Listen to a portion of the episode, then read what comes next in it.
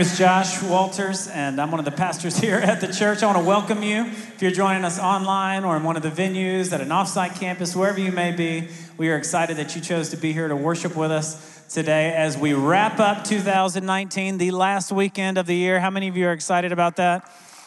That's right. For some of you, you're like, praise God, this year's over. We're heading to a new place, right? I heard Pastor Josh say yesterday, it's not just the last weekend of the year, it's the last weekend of the decade. I was like, wow, that's a cool thought, wrapping up a decade. How often does that happen, right?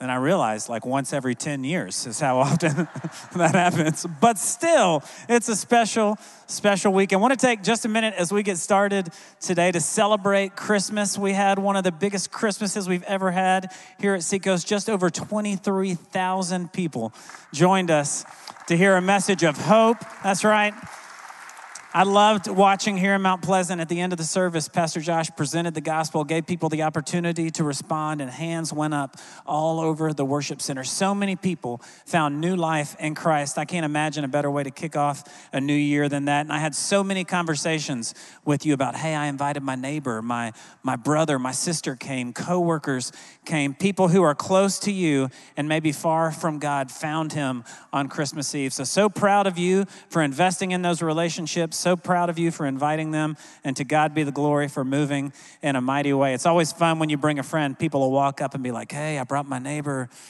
don't screw it up you know like i hear you i understand you know so just so excited and thankful for all god did and you are in for a treat today. Lynn Stroy is going to be bringing the word for us, and she's been on staff at Seacoast for just over seven and a half years. She started off at our Irmo campus, and about four and a half years ago, I was looking for an executive assistant, and we had been through three rounds of interviews and had met a bunch of amazing candidates, but I just didn't have any peace in my heart about who the person was. So we were about to close the process again, and as I was praying through it, felt like God said Lynn. And I knew Lynn from all staff, but I didn't really know Lynn or have a relationship with her. And so she came down for all staff one month, and Katie and I asked her to go out to coffee at Starbucks. And I just kind of shared what the Lord had said and asked her to consider moving down here to work with me. And I'm telling you, for the last four and a half years, it's been largely behind the scenes, but she drives and runs all of the logistics of the Mount Pleasant campus and so many of the ministries of Seacoast. I joke often to say that she is my boss but for any of you who have a strong woman in your life that has her stuff together, you know what I'm talking about. She just helps make me. A couple of the women said, That's right.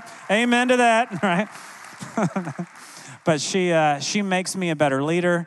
And I'm just so, so thankful for her and excited about today because so much of the stuff that she has done so faithfully behind the scenes to help sharpen my messages and me to help make them better, you're going to get to see here on the stage. So why don't you join me in giving Lynn a big, rowdy round of applause?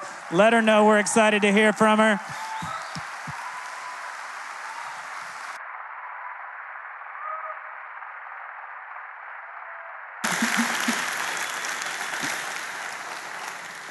Morning, Seacoast. Thank you, thank you. And like Josh said, I started at the Irmo campus. 10 years ago, I walked through the doors at the Irmo campus. I had lost my brother. Um, I was a paralegal at the time, and life just felt hopeless. Whereas before, I thought on paper everything looked good, there was just a darkness in me. And I can't begin to even start my message or share what God's been doing in my life without saying thank you to a few people. And for Pastor Greg and Debbie, who had a dream that God planted in their heart and who started Seacoast. Without them, I wouldn't be standing here today. I walked through those doors and gave my life to the Lord at the Irmo campus, and I have never been the same since. And I know that that is the same story for thousands of you across all the campuses. That, that Pastor Greg and Debbie's obedience has led to life change for you. And for Pastor Josh, Surratt, and Lisa, for you to entrust me with this platform this weekend, I know that that is no small thing. I don't take it lightly. And guys, I cannot tell you, this was my church before it was my job. But when it became my job and I got to see my lead, leaders up close and personal, to see that they're open handed, that they call out gifts and talents in their team, it is incredible to see a leader step back and to raise someone else up. It is the real deal. And so thank you for that. And for Josh and Katie Walters, like he said, I would never be here if they had not been obedient to God if they had not listened to his voice. And I have watched them for years, up close and personal. And I have learned how to seek the Lord by watching them seek the Lord. And so I just want to thank you guys for giving me this opportunity. It's incredible. Like he said, I was born and raised in Columbia. And just this weekend, I was in Columbia with my friends having a girls' weekend. And yesterday, I drove back. And as I was driving back, I realized that I am a pretty efficient driver.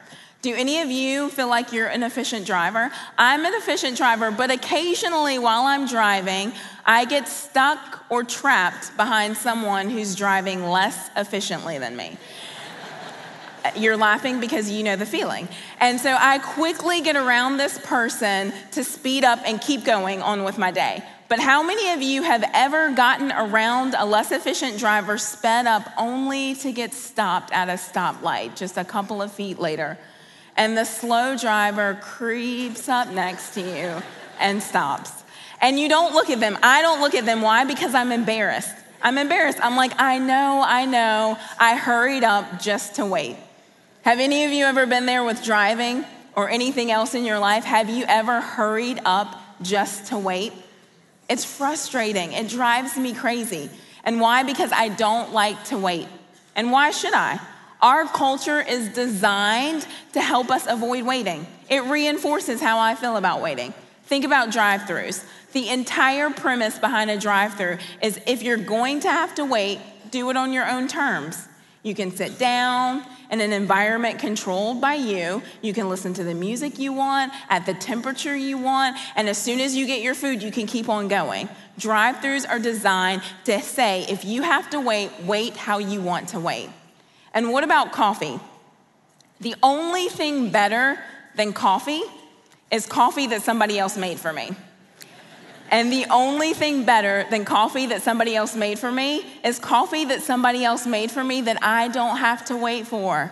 Thank you, Starbucks, for your mobile app because I can order my coffee at home. And then when I get there, I don't even have to go through the drive through with everybody else in North Mount Pleasant. I can just walk in, grab my coffee, and walk right back out. There is nothing better than that. And so businesses have learned how to leverage how we feel about waiting for their profit. And that's great, right? We call that good customer service. And we hate waiting. And these all of these things are for convenience. And convenience is fine. It can create margin in your lives to devote more time to better things. But that's not why I choose convenience. And I would wager to bet that that's not why you choose convenience either. You choose convenience because you hate to wait. We think that waiting is a bad thing, and we teach it to our children at an early age. How many of you are familiar with Dr. Seuss? And how many of you are familiar with the book, Oh, the Places We Go, or You Go? Oh, the places you go. If you've ever graduated from anything or given someone a graduation present, you've probably come across this book. Well, let's see what Dr. Seuss has to say about waiting.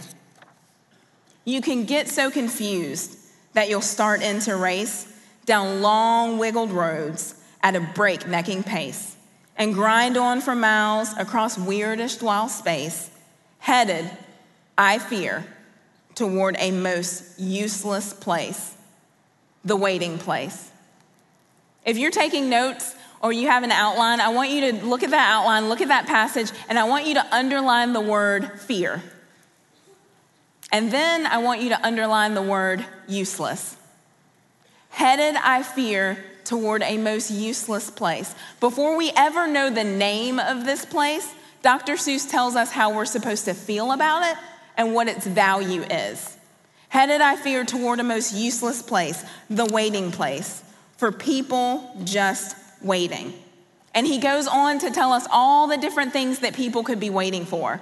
And what you should take notice of is when we get to the page where you start saying out loud to your kids all the different things they could be waiting, waiting for, you have an image of what waiting looks like. And what is that image? Long, never ending, boring, hopeless, awful. The image is awful. Headed, I fear, toward a most useless place where everyone is just waiting. Dr. Seuss goes on to say, No, that's not for you. Somehow you'll escape all that waiting and staying? No, you won't. You won't. You won't escape it. If you've lived any amount of time at all, you have already realized that we don't escape waiting. We find ourselves hurrying up in one area just to wait in another. We go from waiting to waiting, and it's frustrating because we agree with Dr. Seuss. Waiting is useless. But what if we're wrong? What if we're wrong? What if waiting isn't staying? What if waiting is valuable? What if waiting is valuable? In fact, I bet you could name a couple of things that you like to wait for. I've gone on a couple of cruises, and if you've ever been on a cruise, then you know that once you get on the cruise ship, there could be 45 minutes to several hours before the ship actually leaves the port. And you're not frustrated, you're not angry, you're not twiddling your thumbs, because that's a kind of wait that you like. What if you give someone a, a thought, a well thought out present, or you're about to give some good news? That's a wait that you like because the waiting adds to the enjoyment of the thing. But what if the value of waiting had nothing to do with the enjoyment of the thing that you were waiting on? What if the value of waiting was more about what you did in the wait and who you became as a result of the wait? What if instead of avoiding it, we began to embrace it. And I say that as a 39 year old woman who has never been married. If you had asked me 15 years ago, Lynn, what will your life look like in the future? This is not the picture I would have painted for you. This is not what I would have said that my desired future was. And so, over those years, there have been harder seasons than others. And in those seasons, people, well meaning people who love me, have said, Lynn, you're just in a waiting room. And I thought, you're right, you're right. I'm just in a waiting room. And I would say that over and over to myself to comfort myself. And then one day I thought about it. And I thought about the image of a waiting room. And I thought, what is a waiting room? A place where you just sit distracting yourself, numbing your mind until you get the thing that you want or you need? Life is not a waiting room. When we look at God's word, when we look at the men and the women who have gone before us, a picture in a Dr. Seuss book is not what we see. It's not. That is not how the people of God wait. And so today we're going to take a look in the book of Habakkuk and we're going to see what it looks like as God's people to wait and to wait well. And as we begin to do that, I want you to think about an area of your life where you're waiting. What are you waiting for? What do you want? What is it that you need? And maybe it's not for you, maybe it's for a friend or a family member. You're watching them wait, you're feeling that pain with them, you're praying and encouraging them. I want you to have that in mind. And know going into it that at the end of this message, I can't guarantee you that your wait is gonna be shorter. And I can't guarantee you that your wait is gonna be easier. But I believe that God has a word for us on how we can wait well. So let's pray. Father God, thank you for this day that you've given us. Thank you for your word. We just sit here and pause and invite you in.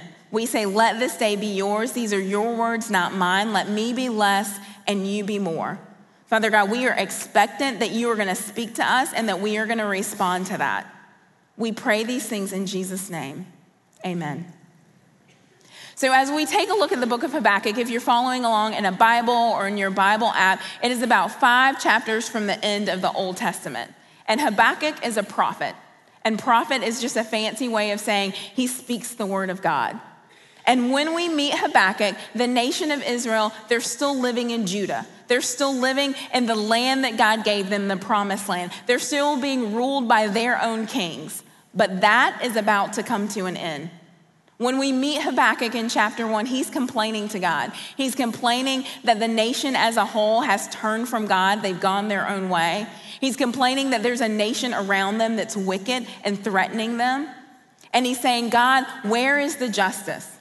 And God responds to him. He says, Justice is coming. I am raising up the Babylonians, and they are going to conquer the other nation, and they're also going to conquer you. And that is not the answer that Habakkuk wanted. That is not what he expected. The Babylonians were just as wicked as the, as the other nations around them. And he could not understand why a good and just God would use wicked people to bring about his judgment. How could that be? So he's looking around and things are not as he feels they should be. So he's waiting. He's waiting for justice.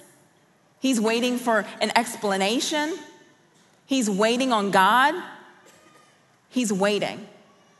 And so, as we move into chapter two of Habakkuk, we get a look at what it looks like to wait and how we can embrace waiting. And so, that first line on your outline, you can embrace waiting when you wait with your eyes. Wait with your eyes. In Habakkuk chapter 2, verse 1, it says, I will stand at my watch and station myself on the ramparts. I will look to see what he will say to me and what answer I am to give to this complaint. So, this image that Habakkuk gives us is of a watchtower or a rampart. And a watchtower or a rampart at this time is a high built up place that's either at the gate of a city or it's in a city wall, and it's where a watchman would stand. And so, to understand what he's saying, we have to ask ourselves what does it look like to be a watchman? What is his job? The job of a watchman is to stand on a high place and to look out in one direction. So that means that the watchman for the north side of the city cannot simultaneously keep a good watch on the south side of the city because his eyes have to be fixed in a direction and he has to be able to see whatever is out there. He doesn't take a book or a magazine or his Netflix app up to his watch with him because he can't be distracted. If he's distracted, he's going to miss something. And no matter how bored or tired or frustrated he gets, he doesn't break his watch. He doesn't stop looking until it's over or until he sees something that demands a response. Physically, he is standing in the same place, but mentally, he's active. This picture that we get of waiting in Habakkuk 2, this picture is of expectation. This waiting is expectation. That's the second blank on your outline expectation. And the thing about expectation, there's a readiness in it because whatever you see determines your response. And so Habakkuk, he stations himself in one place, he looks in one direction to God, and he stays there until he sees what God is going to say to him. Until he sees what God is going to say to him, because that is going to determine his response. He's expectant to make a response on what he sees. But the thing about expectation is it can be misplaced. You can misplace your expectations. One thing that I'm starting to learn that the Lord is teaching me is I have to learn and I have to grow in expectation. So, how do you do that? How do you grow in expectation? You grow in expectation through prayer and fasting. Through prayer and fasting. The more you do something, the better you get at it the more you talk to God, the more you pause and are silent to listen, the more you respond to what you think you heard, the more you get it wrong, the more you get it right, the more you go back to listen. That is how we grow in expectation through talking to God, through fasting, through expectation. But I know that when some of you hear prayer and fasting, that sounds intimidating to you because maybe you've never prayed, you don't know how to pray, you don't understand fasting, what the purpose of it is, or maybe you fasted in the past, but you feel like you've done it out of duty and you feel like you've never done it well. Well, I want to break all that intimidation. And I want to tell you that at the start of every year as a church across all of our campus, thousands and thousands of people come together for 21 days of prayer and fasting. And we're going to kick that off next week, and you're going to get more information about that. And during this time, during the month of January, we're going to study the Lord's Prayer together. And so we're going to give that to you. And I want to encourage you join your church family. We're going to challenge you with the prayer that we give you every morning. The first thing you do is say that prayer. The last thing you do before you go to bed at night is say that prayer. If you do that, if you position yourself with expectation, I believe that you are going to see God move. You are going to hear his voice. So, we embrace waiting when we wait with our eyes. The second blank on your outline is when you wait with your heart. When you wait with your heart.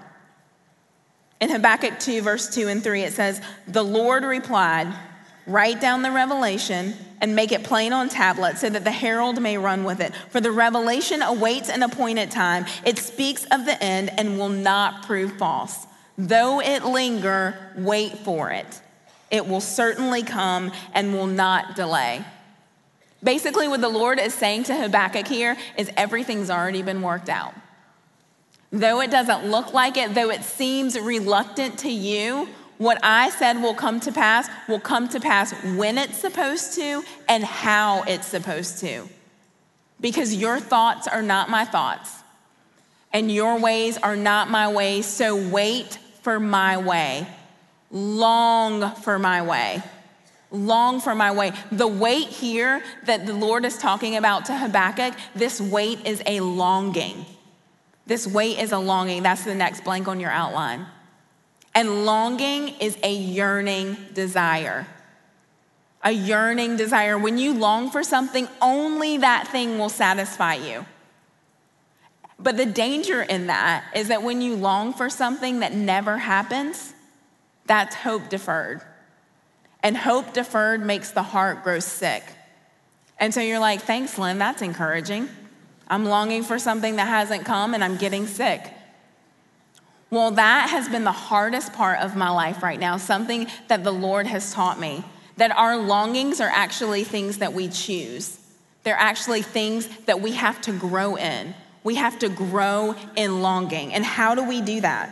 We grow in longing through prioritizing and preparing. We grow in longing by prioritizing and preparing. Prioritizing simply means choosing the right things. What did the Lord say to Habakkuk? Write down the revelation, make the revelation plain on tablets. Though the revelation linger, long for the revelation. Wait for the revelation. The revelation will certainly come.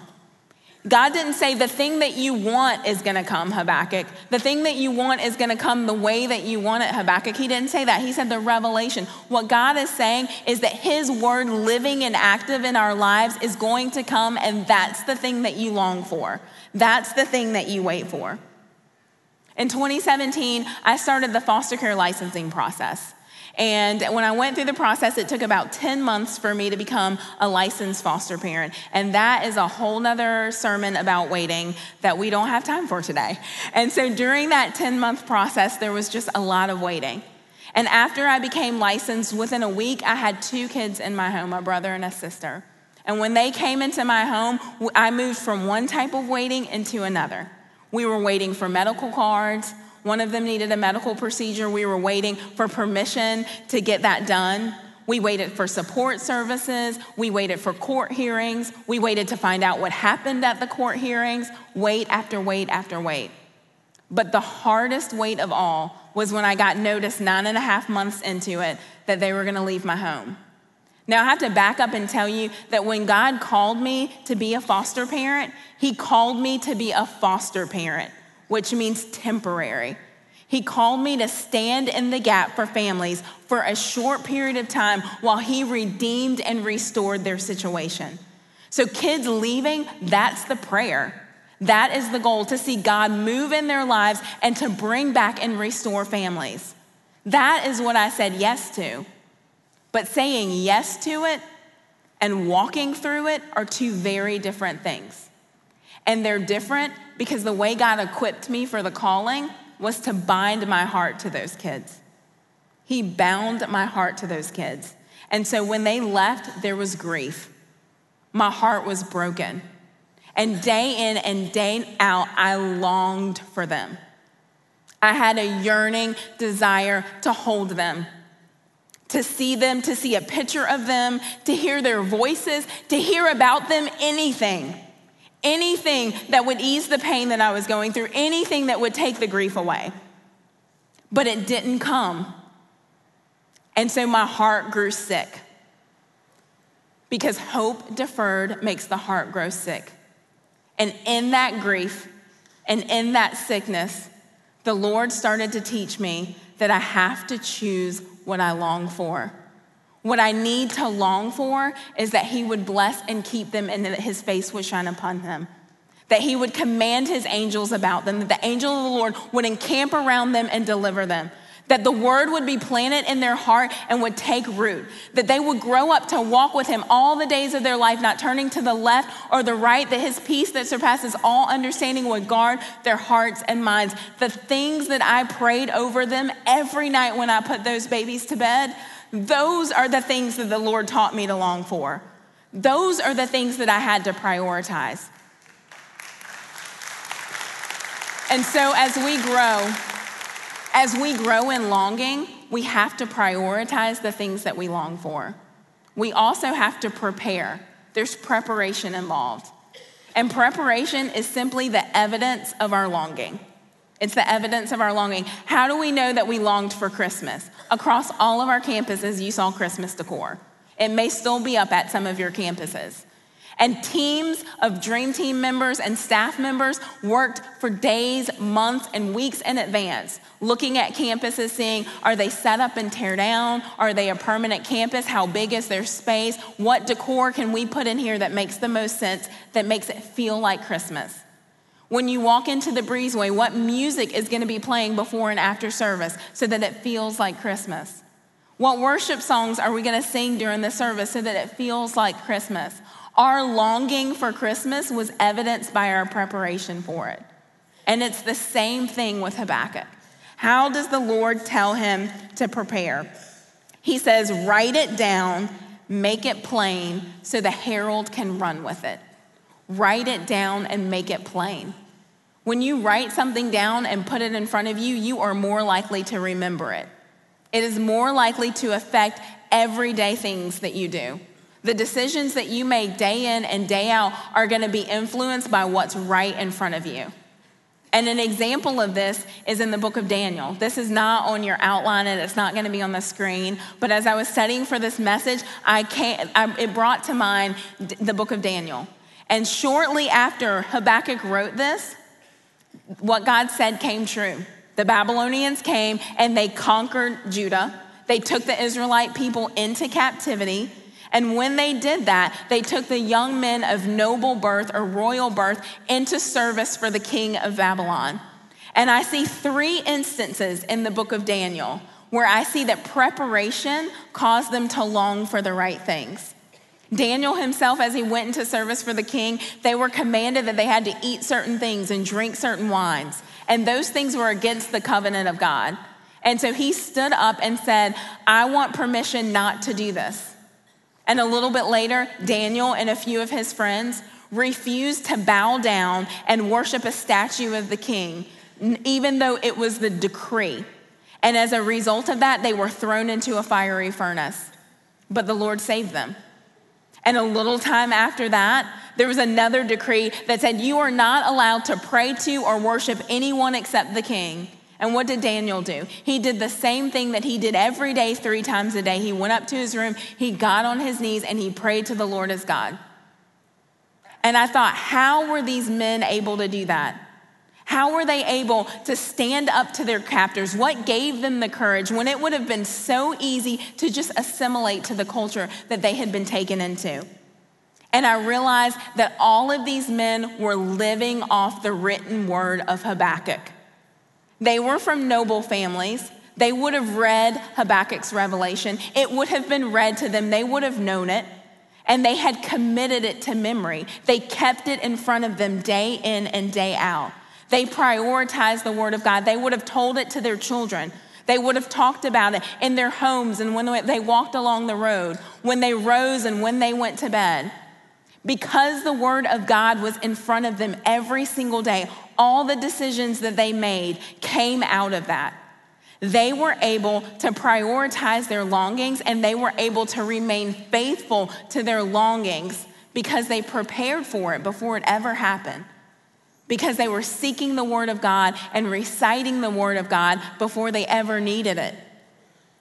So, if you want to embrace waiting, you have to wait with your eyes, wait with your heart. And the third blank there on the back of your outline is wait with your mouth. Wait with your mouth.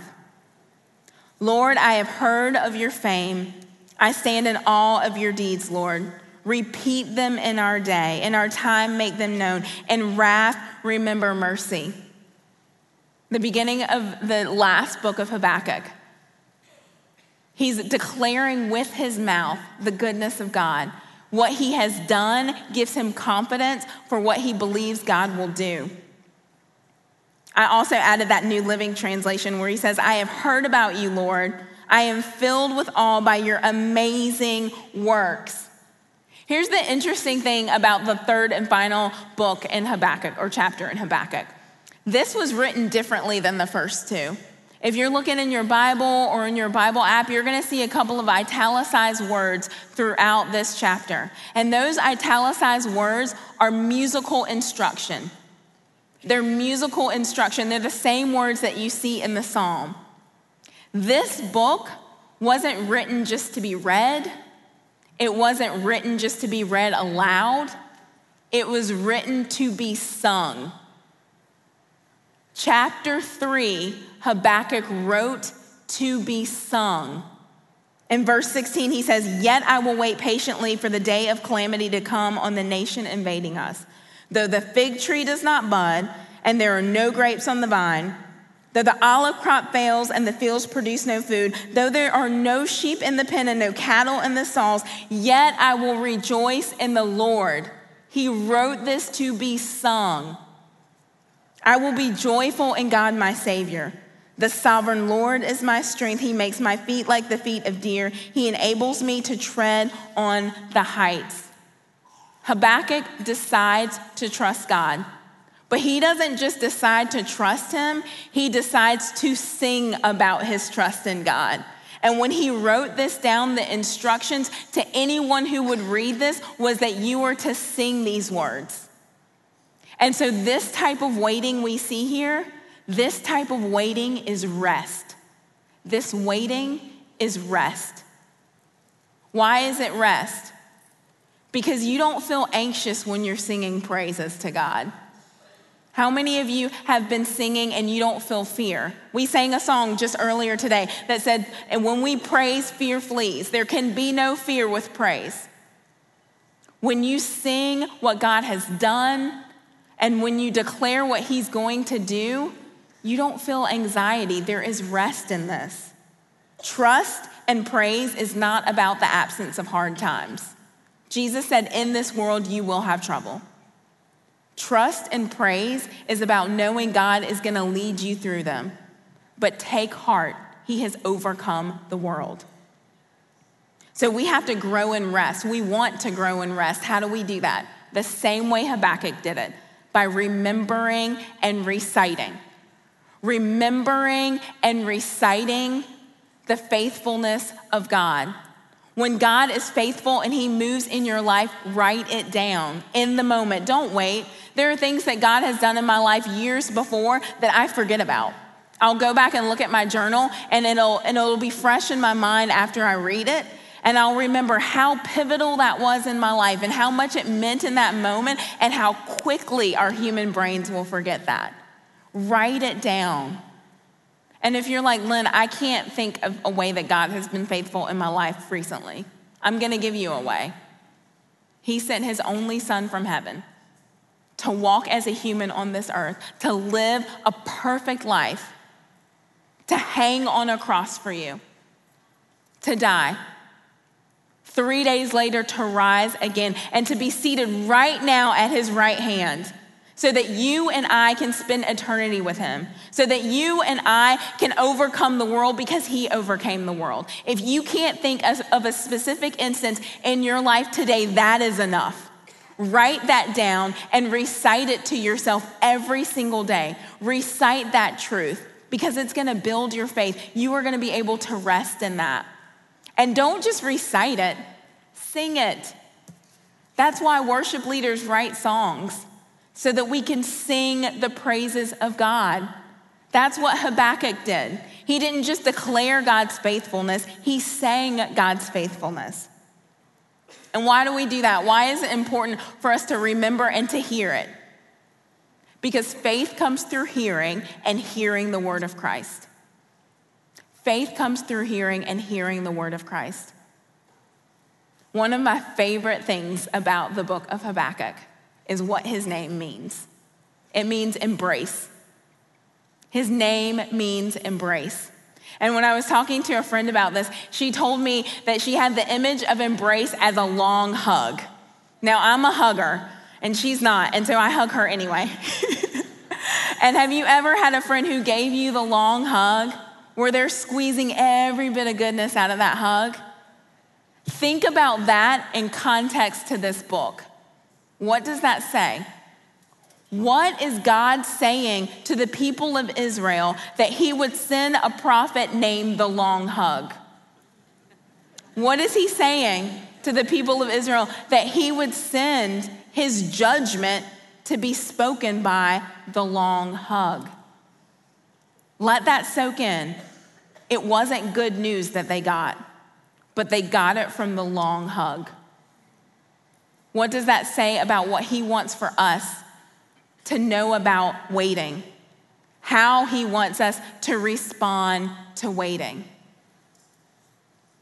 At the beginning of the service, I asked you to underline the words fear and useless in that Dr. Seuss excerpt. I want you to go back to that if you're taking notes.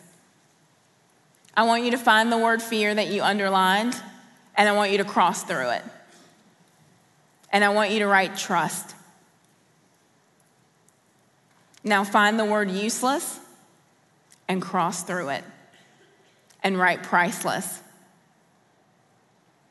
Headed, I trust, toward a most priceless place, the waiting place. Waiting is not easy, and it doesn't always feel good. But Romans 8 says, all around us, we observe a pregnant creation. The difficult times of pain throughout the world are simply birth pangs. It's not only around us, it's within us. The Spirit of God is arousing us from within. We're also feeling the birth pangs. These sterile and barren bodies of ours are yearning for full deliverance. That is why waiting does not diminish us any more than it diminishes a pregnant mother. We are enlarged in the waiting. We, of course, don't see what is enlarging us, but the longer we wait, the larger we become, and the more joyful our expectancy.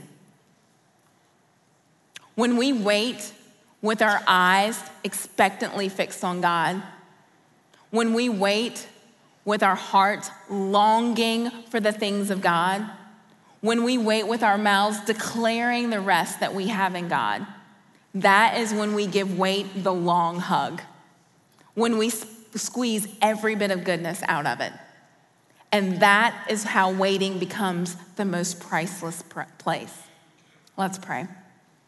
Father God, thank you for your word.